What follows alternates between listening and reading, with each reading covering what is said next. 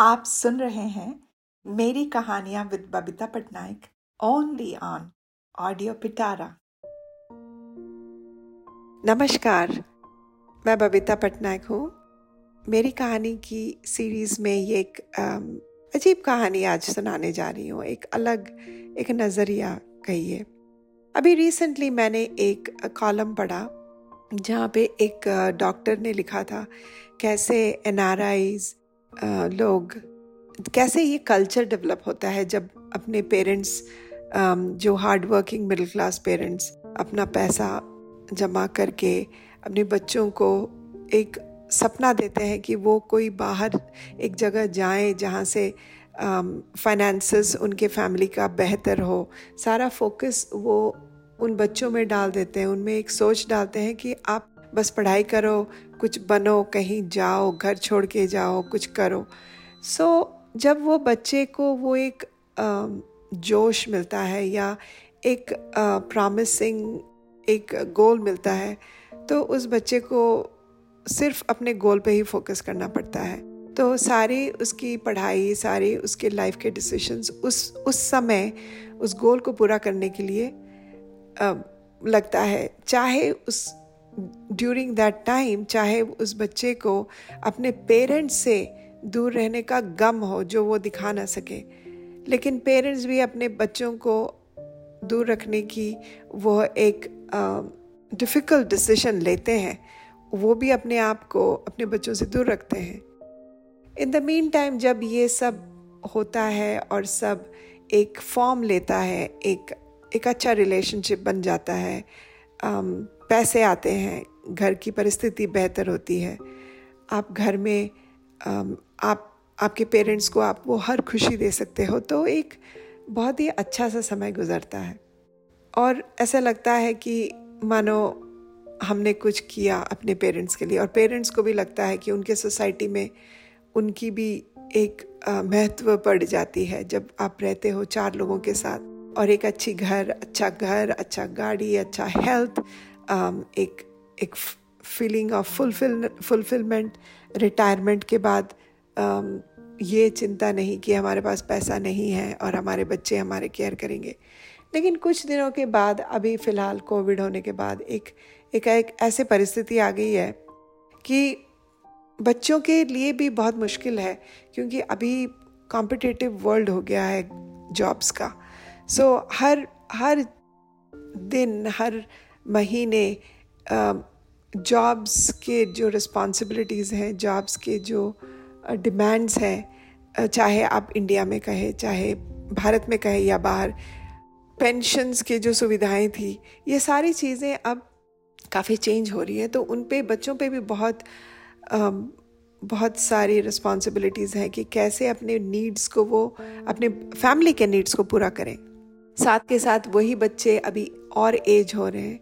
उनके भी रिस्पॉन्सिबिलिटीज़ अपने बच्चों की तरफ़ बढ़ रही है। और जब हम पे, इन पेरेंट्स को देखें जो कि जिन्होंने एक बहुत स्ट्रगल वाले दिन देखे फिर अच्छे वाले दिन देखे और अभी जब बुढ़ापा आया जबकि उन्हें अपने बच्चों के साथ रहना है या बच्चे अपने पेरेंट्स के साथ रह के उन उनका केयर करें जब वो सिचुएशन आता है तब अगेन एवरीथिंग फॉल्स अपार्ट क्योंकि हमारे पेरेंट्स स्पेशली भारतीय जो होते हैं, वो अपने देश, अपना जगह छोड़ के आना नहीं चाहते। एंड वो लाजमी है, अगर आप सोचें तो वो लाजमी है। अगर आपने सारी ज़िंदगी एक जगह बिताई हो, आपके दोस्त हैं, आपके फैमिली हैं, आपको एक सपोर्ट सिस्टम है तो आप वो जगह छोड़ के नहीं आएँगे। लेकिन जब वो एक्सपेक्ट करते हैं कि उनके बच्चे भी, बच्चे सब छोड़ छाड़ के आ जाए तो वो वही चीज़ जो उन पे लागू होता है वही चीज़ उनके बच्चों पे भी लागू होता है। अभी उनका उनका कर्तव्य है कि अपने बच्चों को वो सपोर्ट दें जो उनके पेरेंट्स ने दिया है। तो जो बीच वाले जनरेशन है, ना वो अपने पेरेंट्स को देख पाते हैं ठीक से और ना ही अपने बच्चों को छोड़ पाते हैं। तो ये एक बड़ा ही द्वंद्व वाला सिचुएशन है और सभी के साथ ये होने वाला है। इवन आप इन, भारत में सोचे आप भारत में रह सकते हो। लेकिन अगर आप चाहे मुंबई में नौकरी करें या बेंगलोर में जॉब्स करें, अगर कुछ अपने आपके पेरेंट्स को हुआ तो आप पहुँचने के पहले भी यू नो अनफॉर्चुनेटली आप देख नहीं पाते अपने पेरेंट्स को। लेकिन कभी कभार मेरे मन में ये सवाल आता है कि क्या साथ में रखना और उनको सही तरीके से ट्रीट ना करना क्या ये भी पॉसिबल है? क्योंकि यहाँ पे साइकोलॉजी काम करता है।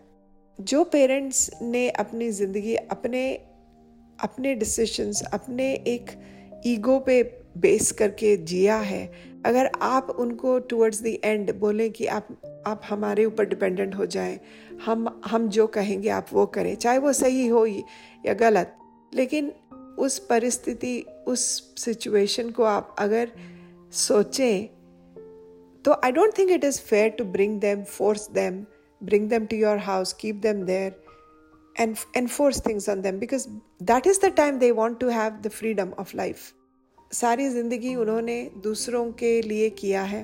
तो अब शायद उनके लिए एक इंडिपेंडेंस का होना, उनके ईगो को सपोर्ट करना बहुत ज़रूरी है। लेकिन फिर अगर आप प्रैक्टिकली देखें तो इस इस बच्चे को जिन्होंने उन्हें, उन्होंने बड़ा किया है, जिनको उन्होंने सही मायने में अपनी ज़िंदगी सिखाई है, उन पे, उस बच्चे पे क्या गुजरती होगी, ये बात शायद कोई सोचता नहीं है, क्योंकि हम सिर्फ़ एक पिक्चर देखते हैं और कहते हैं कि यार इस बंदे को तो देखना चाहिए, इस बंदे को अपना सब कुछ छोड़ के आना चाहिए। क्या ये फिजिबल है? इन रियल लाइफ सिचुएशन तो इसका सोल्यूशन क्या है? ये तो ऑन गोइंग सिचुएशन है। अभी कुछ दिनों के बाद ये इस बंदे ने, जिसने अपने माँ बाप की, का केयर किया था और अपने बच्चों के लिए वो मूव नहीं करना चाहता, उस बंदे के लिए दस पंद्रह साल के बाद शायद वो सिचुएशन फिर उसके लिए भी वही आए। तो इस सिचुएशन का को सोल्यूशन क्या हो सकता है? ये मैं अक्सर सोच, सोचती हूँ जो कि मैंने खुद देखा है, यहाँ पे होता है। यूएस में लोग जो एल्डरली पॉपुलेशन होते हैं, उनको गवर्नमेंट का एक मेडिकेयर प्लान मिलता है। उनको मेडिकेड प्लान मिलता है अगर वो एक सर्टन स्तर के नीचे हो फाइनेंशियली तो उनको स्टेट गवर्नमेंट का हेल्प मिलता है और उनको एक नर्सिंग होम असिस्टेड लिविंग इन सभी जगहों में रहने का एक अपॉर्चुनिटी होता है। वो डिसाइड करते हैं कहाँ रहेंगे? तो ये डिसीज़न उनका when during the earlier days like before before they get to the point where they can not be cognitively well तो वो ये सारी डिसीजंस अपने आप, अपने बच्चों के साथ बैठ के बनाते हैं। ऐसे नहीं होता कि बच्चे उनको फोर्स करते हैं, या उनसे कोई अधिकार छीन लेता है। उनको बकायदा बैठ के एक एक लॉयर के साथ वो अपने सारे डिसीशंस पहले बनाते हैं। जब वो रिटायर करने वाले होते हैं या when they are in a good shape या उनको अगर पता होता है कि वो वो डिसेबल होने वाले हैं तो उसका वो वे बिफोर हैंड उन वो सारे डिसीजंस वो बनाते हैं बच्चों के साथ डिस्कस करते हैं।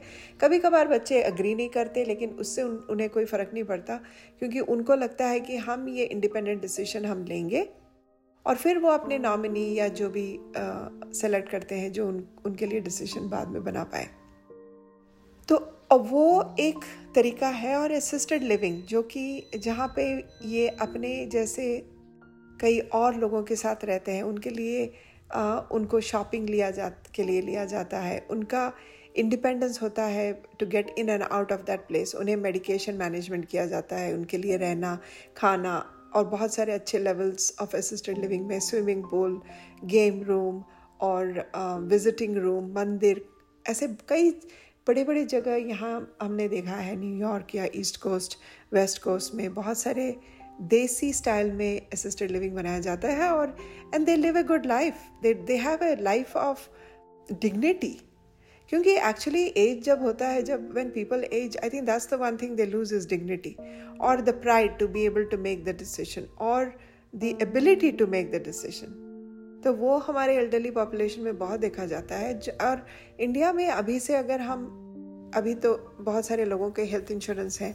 अगर हम long term care you insurances लें, जहाँ पे जब आप यंग हो, आप अपना प्रीमियम भरते रहो so if that if you get to the point where you are not able to live by your self because आपके you don't have family support और your spouse died that's when you need to be in a place and you need the finances to support it.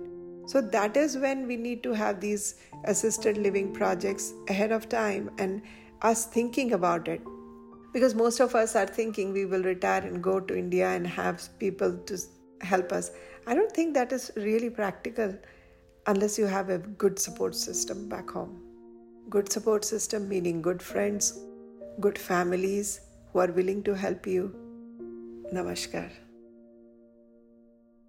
मेरी कहानियाँ podcast के ज़रिए मैं आपसे अपने दिल की बात कहना चाहती हूँ। आपसे वो कहानियाँ कहना चाहती हूँ जो आज तक मैंने किसी से नहीं कही। उम्मीद है आपको मेरा यह पॉडकास्ट पसंद आ रहा होगा और आपको ये कैसा लगा प्लीज़ कमेंट करके मुझे ज़रूर बताइएगा। ऑडियो पिटारा सुनना ज़रूरी है।